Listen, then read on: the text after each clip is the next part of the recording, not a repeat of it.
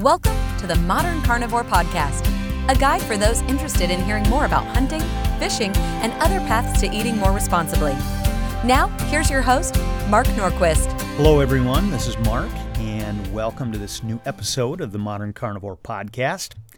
Today I'm joined by Rue Mapp. Rue is the founder of Outdoor Afro, which is an organization that has a mission to celebrate and inspire Black connections and leadership in nature. Uh, the website talks about how it's a network that connects Black people with our lands, water, and wildlife through outdoor education, recreation, and conservation. And they focus on a lot of different activities from fishing and hiking to biking, kayaking, and skiing, and more.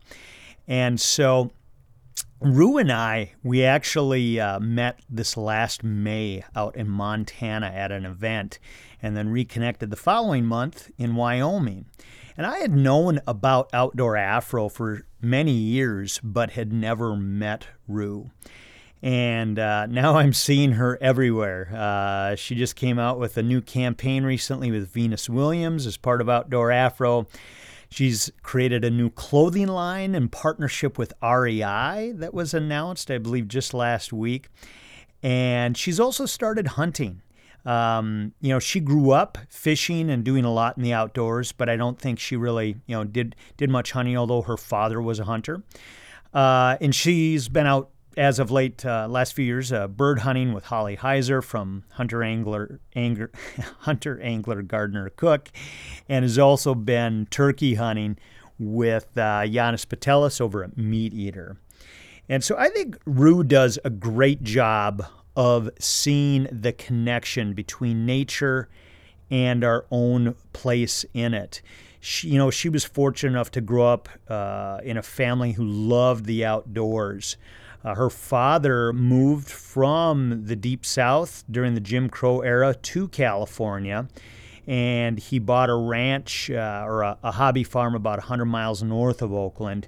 And this was a place that was very formative for Rue when she was younger, and a place that she was able to really connect with the outdoors. And when Rue talked about this, uh, and she talked about her dad's philosophy of hospitality, I knew we were going to be good friends because I couldn't agree more with that. And it's something I, I like to talk about, which is we really need to have sort of that spirit and approach of, of hospitality, I think, with everyone when it comes to the outdoors. You know, and she talked about how, um, you know, when she was young, they would have celebrations out at this ranch, whether it was a holiday or an event with their faith. They had baptisms out there. And I think her father was was often quoted as saying, if you've ever come one time, you had a standing invitation at their ranch. So I think Rue is a wonderful leader. She's a philosopher. She's doing so many exciting things. And I'm glad to say uh, she's a new friend. And I hope you enjoy this conversation with Rue Mapp. So, Rue Mapp, welcome to the Modern Carnivore podcast. How are you doing today? I'm doing great. I'm so glad to be reconnected with you again. So, you and I connected this spring a, a couple times in a couple different states. Uh, we were in Montana at one point, and then we ended up being in Wyoming at the same point. And um, and so you know those are places I love, and let me use that as sort of a, a launching off point. You, where is your where is your heart when it comes to an area of the country or a state where you love to be outside, and what is it that you like to do there? Woo, that's a tough question. I know it's a bit loaded, isn't it? Because yeah. people are going to disagree with you, or yeah. or. well, I mean, I would say I have. Um, I definitely have some favorite nature places um, for different reasons. Um, I would say my my home native nature place would be California. I think that yeah. there's um, so much here because of the seismic activity under our feet all the time in California. Um, it's a changing place with a changing landscape, and you can experience, you know, the high Sierra you know, all the way uh, to um, the foggy um, sempervirens redwoods. Um, and so, in, in of the, those biomes, my favorite include uh, the rolling savanna woodlands, uh, which are reminiscent of my childhood growing mm. up, and and then of course the majestic redwoods that um, are actually most often second and third growth redwoods um, because during the gold rush they were clear cut uh, for the production of the housing boom of uh, new settlers to California in search of gold. And so I, I love to go to redwoods because they remind me of resiliency and a reminder that even if clear cut, the chance for regeneration and how e- even you know there may be things in your own life that need to be clear cut that have a chance to be regenerated again.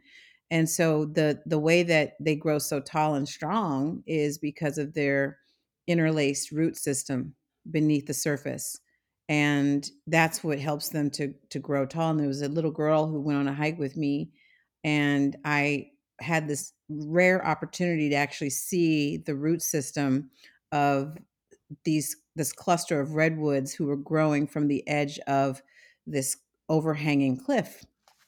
And it's still there you know it's definitely it's remained a point of meditation but you can look and see the intertwining uh, roots and then you look all the way you crane your neck your neck all the way back and you can just see like the tree going up as far as you can you can see up toward the sky and I asked the little girl, I said, What does this remind you of? And she looked at that root system and she's like, It looks like a family. Hmm. And I was wow. like, That's it. You get it. And and it's so much about how we have to recognize our own need for interconnectedness to be able to grow tall, to regenerate, to be strong. Um, and that's what those redwoods remind me of. And then as I've gotten older, um, in my adult life, I have fallen in love with new places. Um, and they include Alaska um, and Montana. Um, and I would say a close runner up to second to that second place is is Wyoming. And those landscapes um, also just present so much uh, like in me, like a sense of awe and possibility but particularly in Alaska, you know how like you can be homesick for a place? Like when I left Alaska, I actually was like in tears because I was feeling Alaska sick in mm. that mm. that kind of wild, that true last frontier wilderness where you can still go and create a whole new future for yourself with often your own bare hands was just not something that I I you know you you get to see and experience in modern life. Um and i felt just a, a deep connection to that land and that wild that that still that's that always remains with me. Wow. Yeah. All all awesome places. So let's step back for, for a moment and talk a little bit about who you are what your mission is uh, and as I know from our past conversations, uh, as a little forewarning for everybody, this is going to be a, a, deep philosophical discussion today because those are the things that you love talking about, and those are the things that I love talking about. How the outdoors connects philosophically, I think, to everyday life. Um, but you've said, I believe, that your your mission or goal is is to reconnect African Americans to the outdoors, people of color to the outdoors in these in these great spaces. And so maybe if you could talk a little bit about your childhood growing up in in California and and how how that really was the spark that that got you to where you're at now. Yeah, um yeah, I mean Outdoor Afro is so much about a celebration of the black American experience, right? Like that is so American. it's just it is so like it, it it's so deeply rooted in my father in his story growing up in the south migrating to california as many black people did um, during you know you know between roughly 1940 and the, the low 70s um, coming you know from these places where they were experiencing both um, social um, and economic um, hardship and and a cap on what was actually achievable.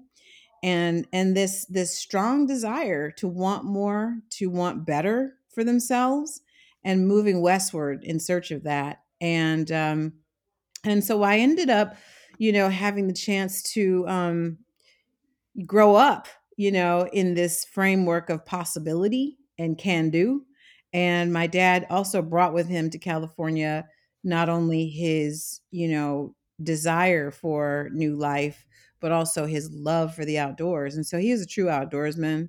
He hunted he fished and loved those activities so much that he really uh, invested in this base camp if you will or a hobby farm about 100 miles north of oakland and it became really my place of outdoor adventure but also i learned about hunting and fishing. I was you know catching fish at a young age and and and, and on top of all of these wonderful moments of of nature exploration i also had this chance to experience the power of hospitality and how my dad welcomed everybody of all walks of life to that place that ranch and how people experienced over and over their peace, their joy, their awe, their community. And it was always a celebration of of faith. You know, we would have church services. People actually get baptized in our swimming pool from time to time. Um, but there was also like all of our holiday celebrations, and there was, um, you know, just this general feeling of homecoming. And my dad had this statement around being like, if ever you've come one time, you had a standing invitation. And for him, that meant that you were always welcome. And so I grew up with all these incredible values and lessons in the outdoors and really felt that that story was not being told that there weren't that that there was somehow this new narrative out there that black people didn't have a relationship with nature that we didn't like the outdoors that we were not you know, exercising our rights to enjoy these outdoor spaces that belong to everyone. And I just knew that that was just a load of crock. Like that was not my reality. And I also, you know, was a Girl Scout and I did outward bound experiences. And one thing I did know was true was that when I got away from cities, I didn't see as many people who looked like me. So I wanted more people who could learn about more things they could do so that they could also have the benefits that I realized I had received from all those experiences and how my life was so enriched because of it. The inner strength that was developed, the tenacity, the um, peace. There was so much that I got from those experiences that I wanted all people to have. And I knew that I could talk about this experience as a Black woman in this country um, that hopefully could resonate with other people um, who look like me. So if you know you talk about getting out into the outdoors and not seeing as many people who look like you, um, so I know that you're always uh, looking to the positive, which is wonderful. You're you're a glass half full type of person. But if people of color aren't in the outdoors, why is that? Is is it getting back to the idea of lack of hospitality, or it, it, what? You know, are there are there some underlying issues? Yeah, and I'm gonna just get super specific, just so we know who we're talking about. So we're I'm talking about Black people all day and night. Okay, so people of color is way too broad, you know, because that means we're talking about Asians, Native Americans, and the list will go on. Okay. Yep so the but and the reason why this is important is because black people in this country um, who were not immigrants um, have a very unique history and contribution in this country that um, has so many stories um, that do need to be told about our being here and as well as the things that we've overcome that are unique to the black experience. And one thing is true um, that there were signs that said black people could not go to this park, black people cannot swim in this pool. Um, we can turn to the plaintive lyrics of Billie Holiday's Strange mm. Fruit to remind us that bad things happen to black people in the woods. But I will say that today, those signs don't exist. And we don't have to worry about those things in the way that we might have in our in the 1950s. And it's time to tell a new narrative about how we have, as Black people, persisted even through those rough times that persisted so much so that Black people created places of recreation in spite of Jim Crow. There are places like Lincoln Hills, Martha's Vineyard, Lake Ivanhoe, and more that people created these, and these are like people who were, you know, the professionals of their community who bought land and set up shop to create places of recreation for people to learn and, and enjoy fishing activities and other boating activities, to camp, to feel belonging. And there were Black outfitters, guides, um, innkeepers, restaurant, um, you know, owners that were early, the earliest contributors to the outdoor economy as we know it today. So there's a whole hell of a lot to celebrate about that specific kind of tenacity. And those are the people whose shoulders I stand on today.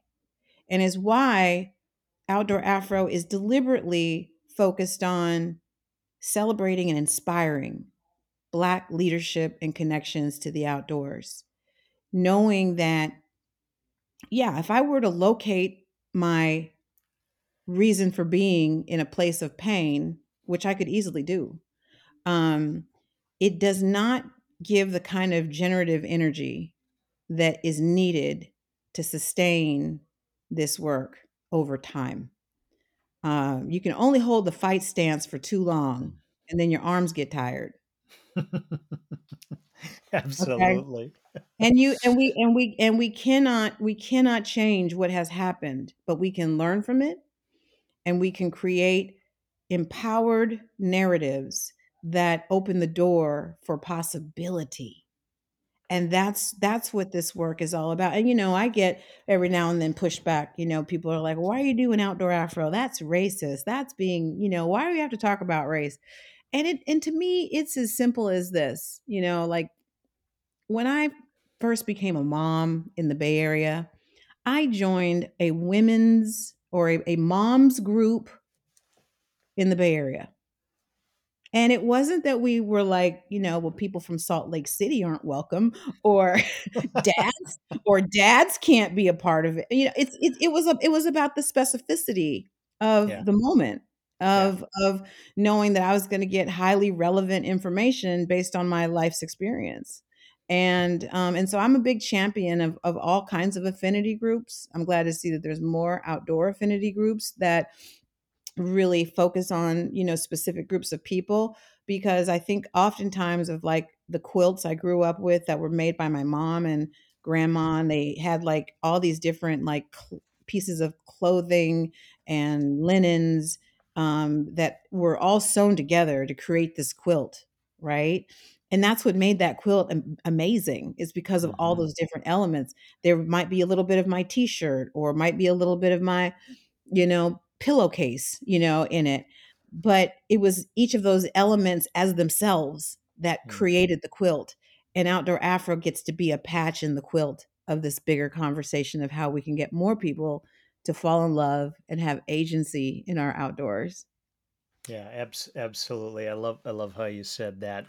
So, let me ask you this. You know, re- relative to um, maybe talk a little bit about outdoor Afro, uh, since you mentioned it, just to explain what it is, um, and within the, the realm of of this mission of getting Black people outdoors. Uh, how do you a follow up question to you know to outdoor Afro? How do you inspire people and connect them to nature um, when let's say they're not close to those awe-inspiring places so when you talk about those places that you love that i love that have mountains that have enormous many hundred year old trees etc things like that which i think you would you would have to be nearly I, I don't know. I, I, think everybody could get inspired in those places.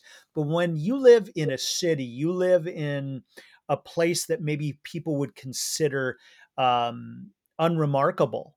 How do you connect people to nature and and and get black people to to understand the the amazing aspects of of wilderness and wild spaces? Yeah, I think I think we have to also change some narrative around defining what nature is, right?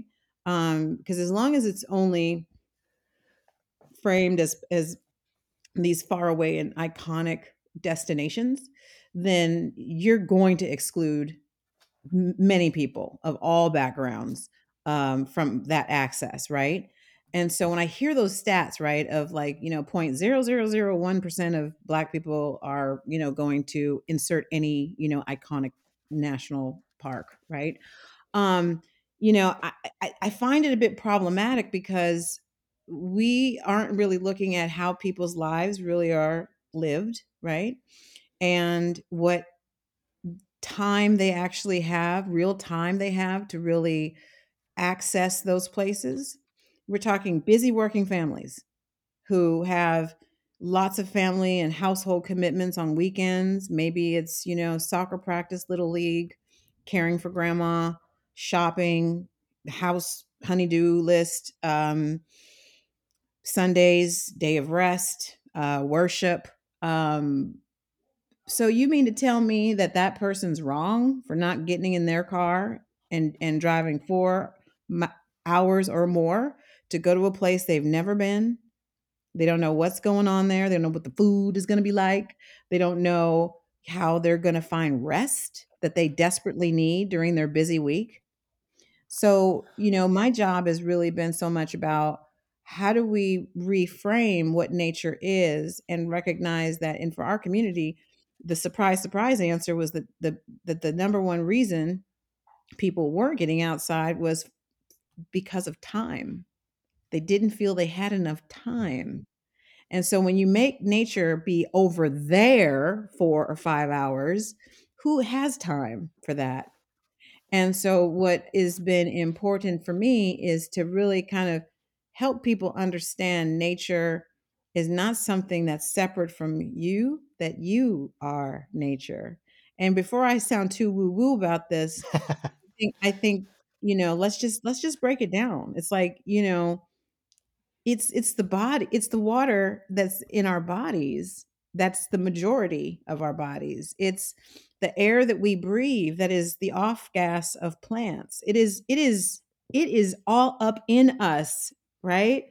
And and so I think what's important for us to keep reinforcing is that nature is us. We are nature. Hmm. That we yeah. are not this separate thing that's like non-nature and we've got to somehow go to nature. No, we are nature. And that means that you can you can show up in your nature everywhere you can be and you can find that connection with other elements of nature. When you're out, I don't care if you live in the hood. The birds are still in the hood. Absolutely. The flowers are still blooming in the hood.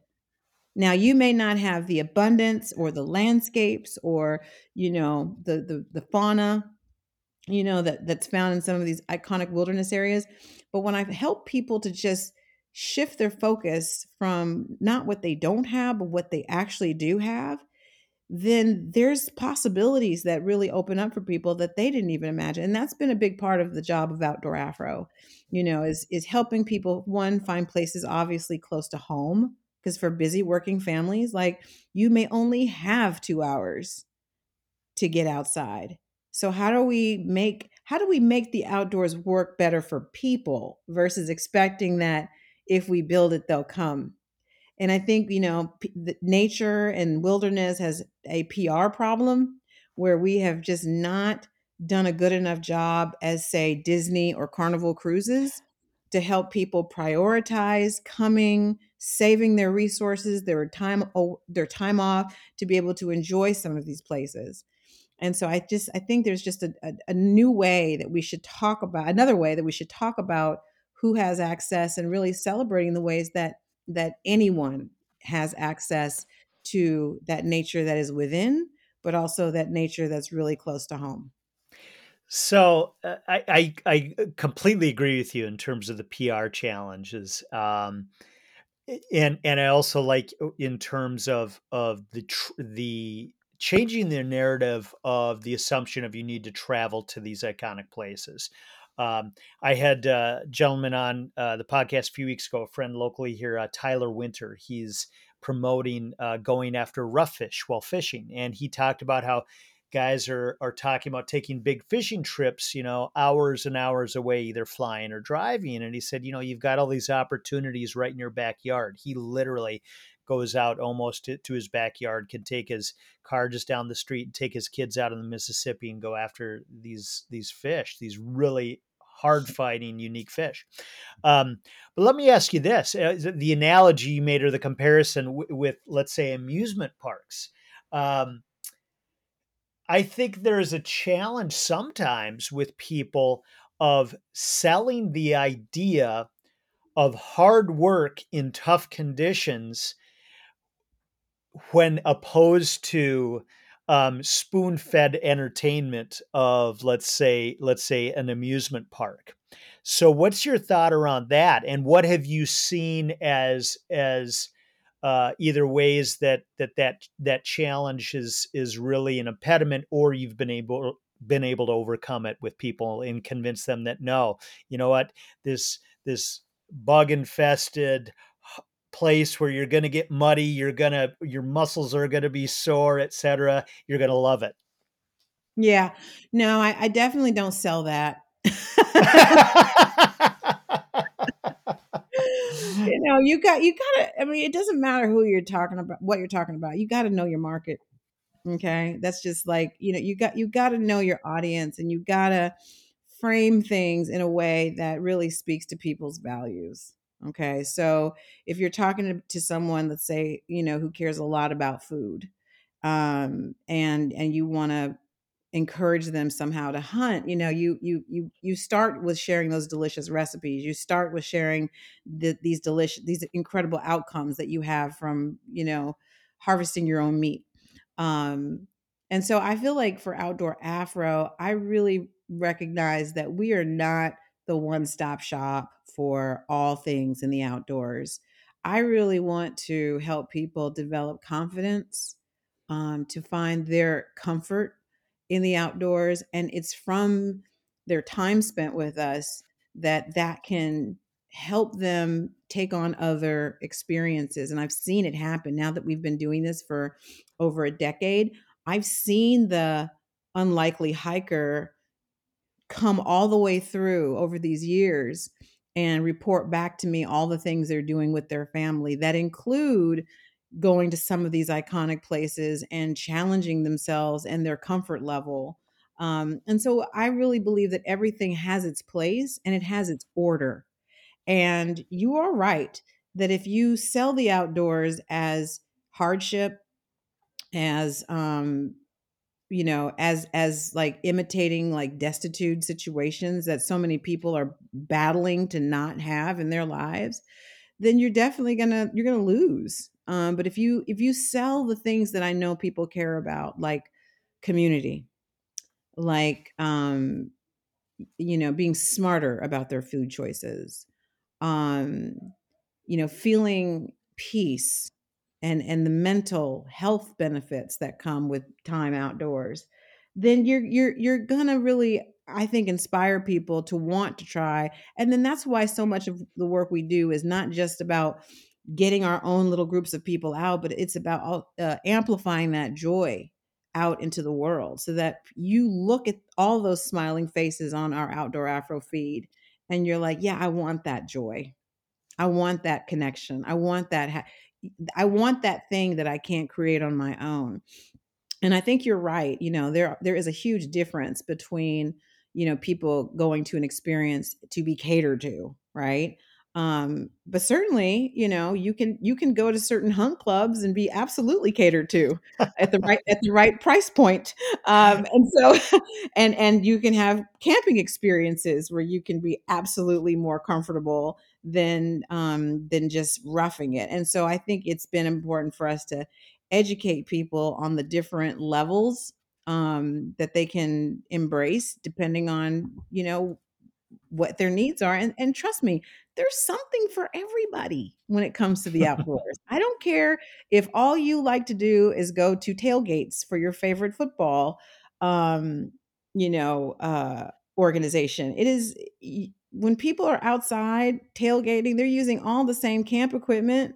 They're using like they're it's like day camp for grown-ups you know when i see scenes like that and people are having the fellowship they're having the community um, and and they're cooking outside over open flame. I mean, all of it. Um, and so I think we just have to reframe and really meet people at the, with their values when it comes to the outdoors. So you've mentioned, um, I believe I, I, when I was looking at some different videos and things of you, you you had mentioned that you love how nature slows us down. Uh, and I think, again, relative to the pace of society today, um, it's funny when when I, I saw something recently, it was something from like back a clip of a show, something back in the 60s, and they were talking about how fast everything was moving in this world. And I thought, wow, they have they have no clue where it's at now. And I'm sure somebody 50 years from now will say the same thing. You had no clue.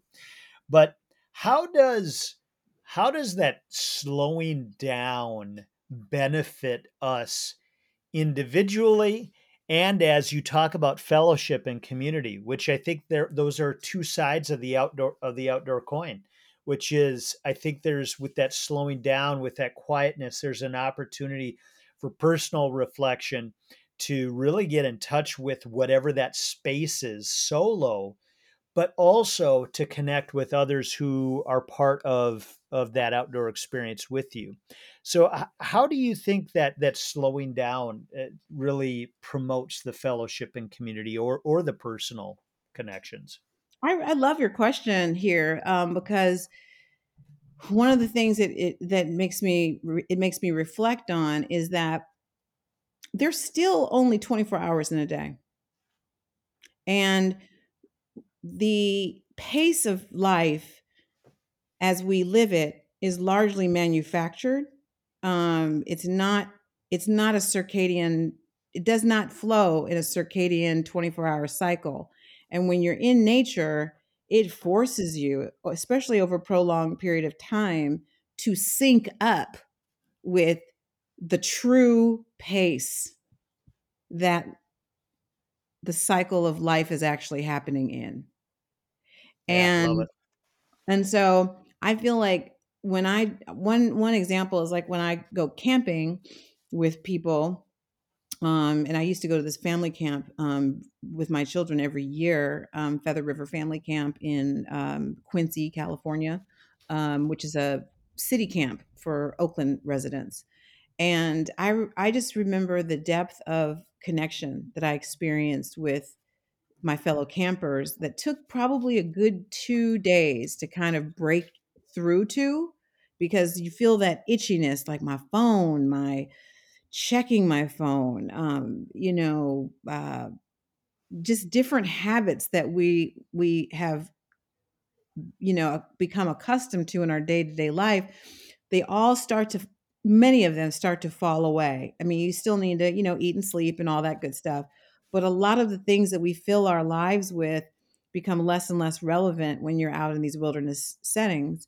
And and every time you know there's something that happens where everybody gets in sync and there is a connection that we're able to um, plug into with one another that's not even available back at home because we have all of these other distractors that keep us. And there's this anthropological term called deep hanging out that I learned from um, a colleague of mine, Malcolm Margolin, who was um, who led Heyday Press back in the day, and um, he wrote about deep hanging out and it's just this practice of being able to be, just be with people mm-hmm. and i only saw the same families that one summer at one at one week in one summer uh, every summer for some years but it was out of that deep hanging out that we be, we actually became lifelong friends mm-hmm in a way that is so different than even people I spend more time with, who I see more frequently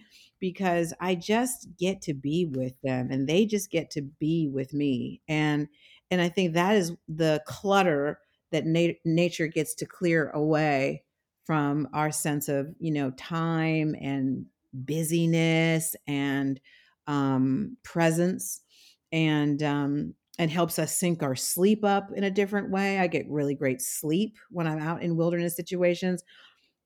Uh, except for Alaska, in the summertime. that's when it all goes. That's when it all goes out the window. I'm like, it's 11, really? Um, but no, it, but generally speaking, you know, it it it and and that's when you you get to be in your human animal form, you know. Um, when you're in those places too, um, with heightened sensitivity and and you know just you know cycles of of work and rest seem to feel much more in harmony than the schedules we impose on ourselves outside of nature experiences. Hey everyone, just a quick break to tell you about Hunting Coaches by Modern Carnivore. This is a new service we're offering, and it pairs perfectly with our online video courses at Hunting Camp Live. With hunting coaches, you get one on one guidance and support with an experienced hunter from our coaching network. You can ask your coach any question by live video chat. And when you combine this support with one of our online video courses, you'll be on your way to becoming a competent hunter. Right now, you can get a 30 minute session of coaching for free. So head on over to modcarn.com forward slash hunting coaches and grab your free half hour session with one of our network coaches before all the spots are gone. Now, back to the podcast. You know, I think that's one of the things that we as Americans um, have have always gotten wrong in, in our modern society. I feel like is when we take vacations, we try to jam so much into such a tightly compressed amount of time that we don't let our body and our mind get into that space the way it needs to be. I think it takes probably three, like you said, you said three days. Th- those first two, three days, especially with other people, you're figuring out the situation, the place you're at, the people you're around. Even if you know them well, maybe you haven't seen them, maybe they're family, but you haven't seen them in a year. You need to reacquaint yourselves with being around each other. And to me, a, a reflection, a great situation I had an experience recently, and I and I thought about it when I was in the midst of it. And that is sitting around a campfire with a group of people, and there gets to be a lull in the conversation and actually a quietness and that quietness actually holds for a period of time and nobody's uncomfortable with it because you're you're now in this space of place and people of where it's all sort of breathing together really well. It's in that that cycle that you talk about that natural cycle not the manufactured you know daily cycle of of modern society. And you're fine with just that quietness there as as a group. And uh, I think that's I think that's important, and and I think both you and I and and many people have experienced that. We just want everybody to experience that. How do we get more people to understand the power of that situation? Yeah. So it, it, takes time to get there, and I think you know we I, as people who are already passionate evangelists of the outdoors, you know, have to be careful not to rush people to the altar of these experiences because to do so can actually cause more harm than good and we and you do truly have to meet people where they are you know? So if we're if if someone needs to start off at, at a neighborhood level then meet them there you know? If they have to start off at a fishing level before introducing firearms meet them there you know? And don't expect that you know everyone's going to be in your jam and and over time you know you develop your own nature swagger your own nature jam you know? And that's okay it doesn't need to be it doesn't need to look the same from person to person. Um your expression in in in nature should be as unique as you are as where you live as what opportunities you want to make available um, for yourself and your family.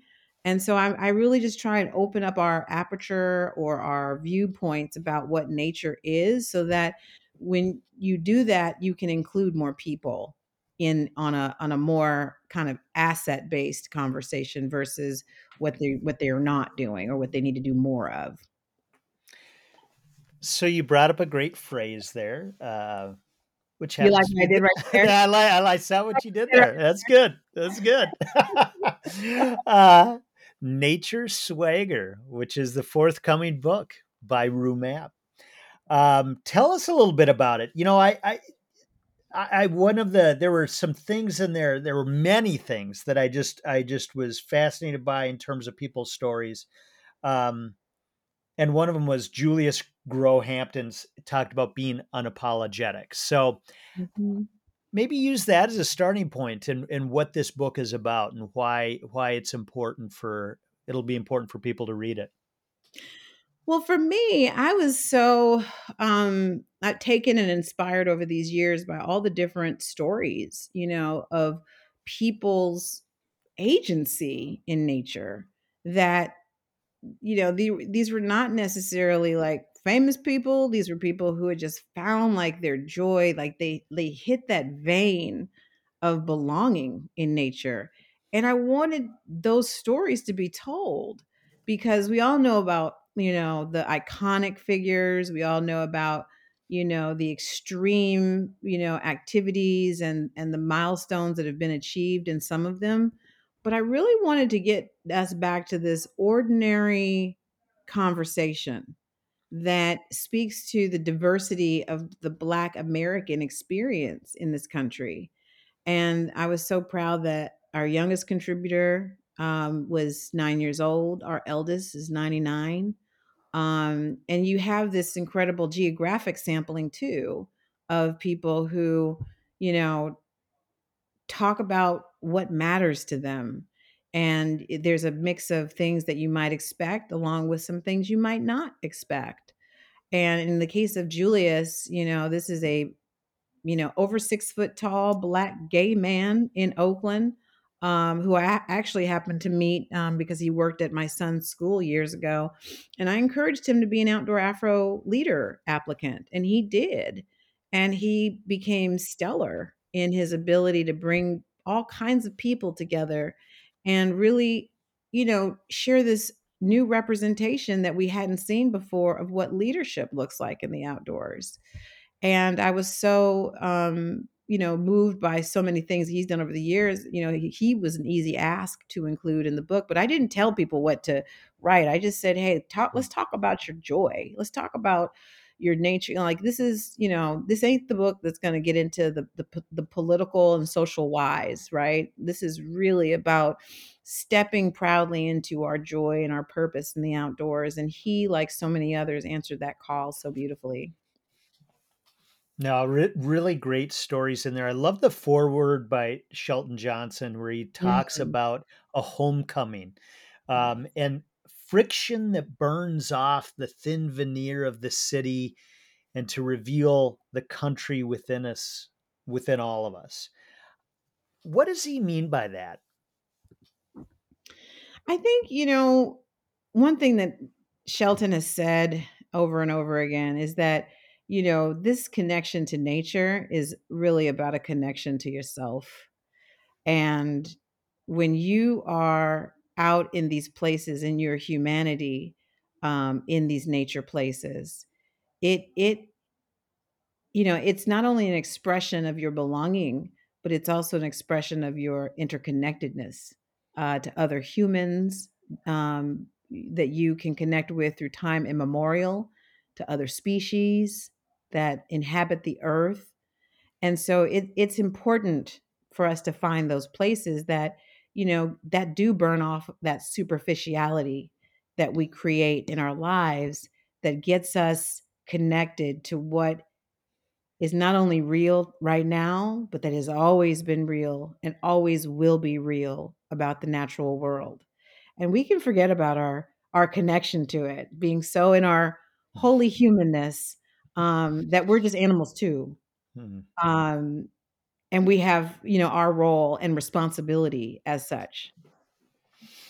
Yeah, no, absolutely. I think I think the ability to put us in our place and give perspective is is important, and I think that does happen in the outdoors. I love uh, Pandora Thomas said, you know, she found out that God and spirituality were also in nature, not just in church. She grew up in, in a church family, and uh, I, I've I've told uh, this story oftentimes. My my dad had a placard of this wooden placard on the wall of our cabin growing up.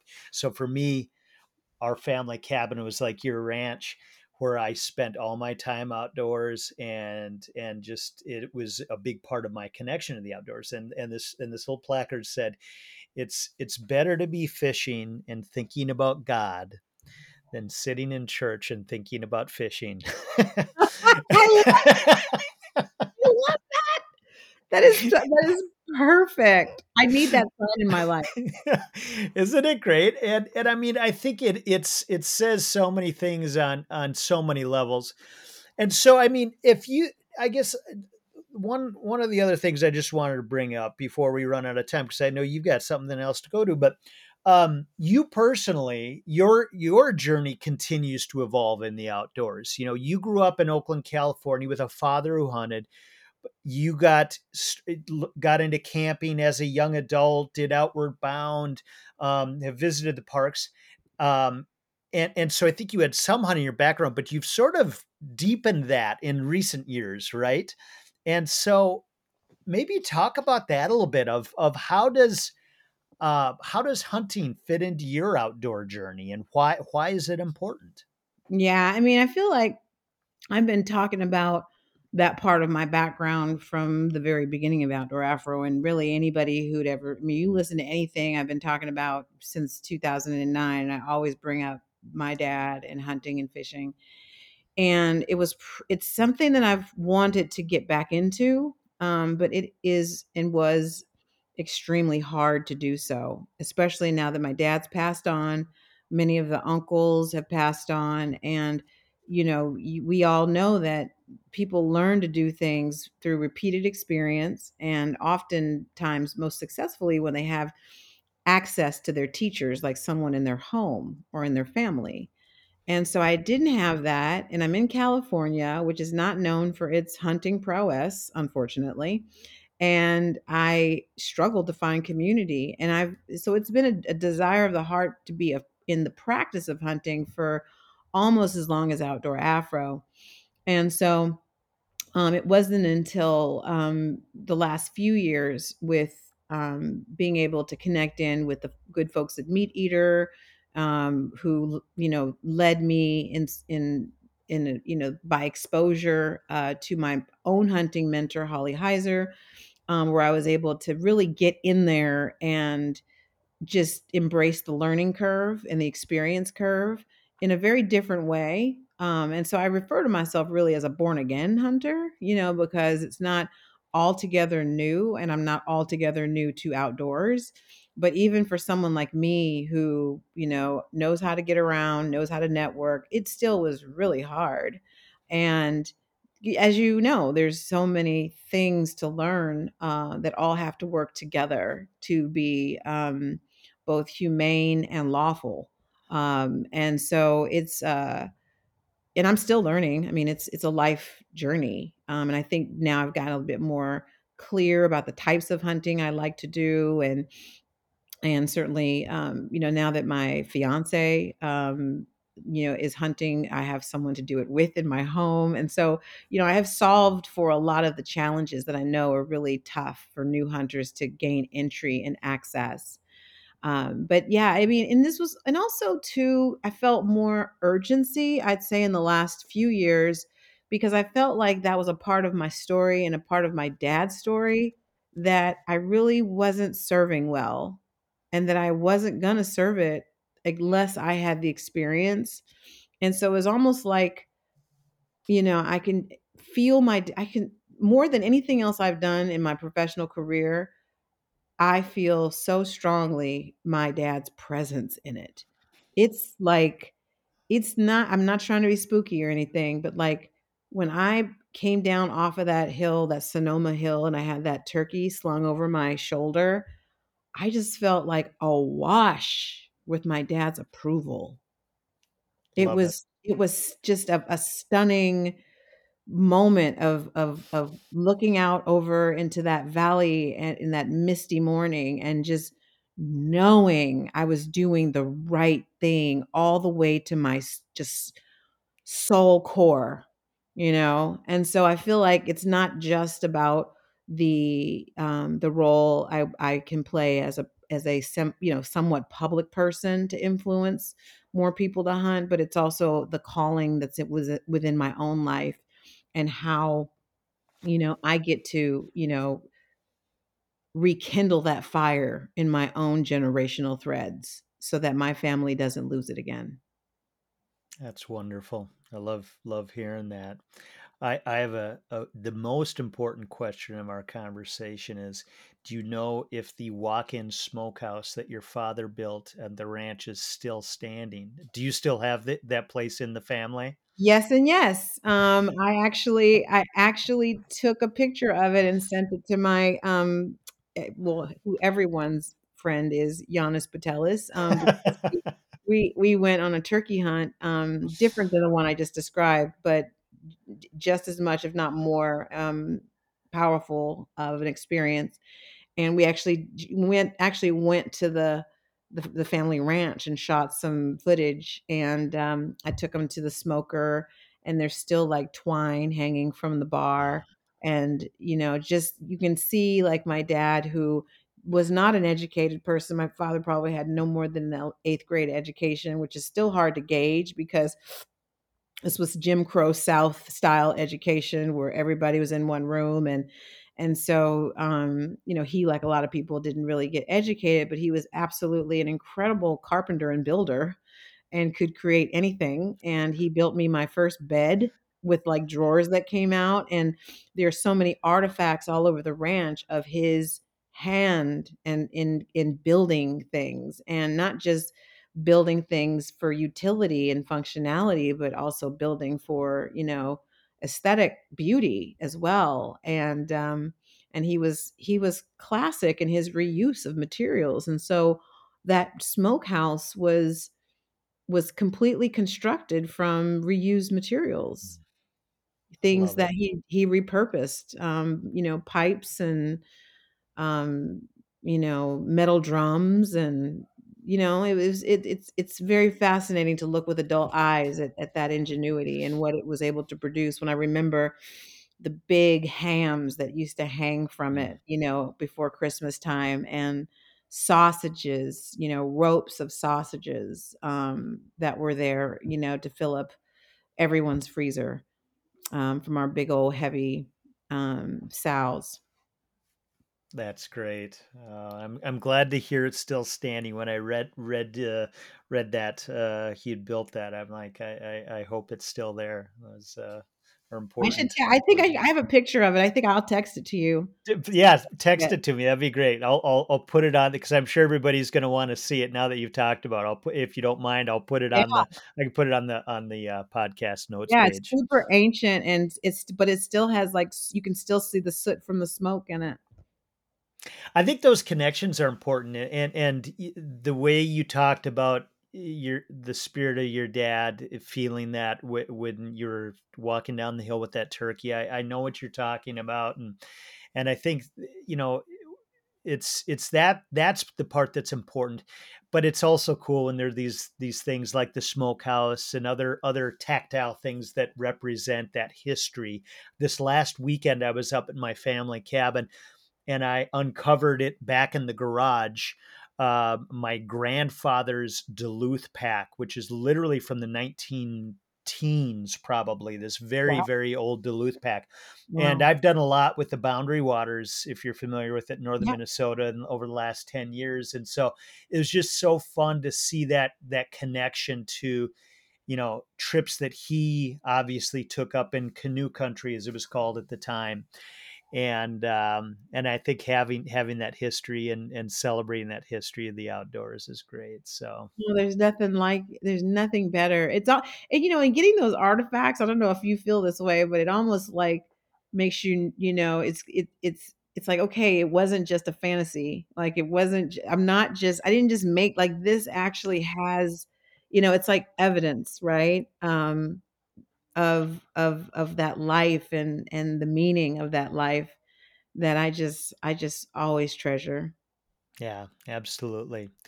Well, Rue, let's do this again at sometime. I appreciate you taking time to talk about it, and and uh, all the best with the release of the book. Again, Nature Swagger, and people can get it where? You can get it on chroniclebooks.com um, or you can get it on Amazon. And we're trying to get it in as many independent bookstores as we can. So it'll be it'll be widely available um, wherever books are sold. and uh, websites for Rue Mapp and Outdoor Afro? Yeah, so um, you can follow my personal journey um, um, as a as someone who leads this organization, but it's very much my personal narrative on Instagram at Rue Mapp. And then if you want to follow my hunting adventures, I've created a nice little playground called Black Heritage Hunt on Instagram. And then Outdoor Afro is Outdoor Afro across all the platforms, including outdoorafro.org. If you want to learn how Outdoor Afro um, can be a part of your community, um, or if you want to find other ways to be involved. Wonderful. Well, thanks for being with us today, Rue. Thank you so much, Mark. It's so much of a pleasure to be with you, and I hope we can get out and adventure together sometime this year. Sounds great. Thanks for listening to the Modern Carnivore Podcast. You can continue the journey by going to modcarn.com.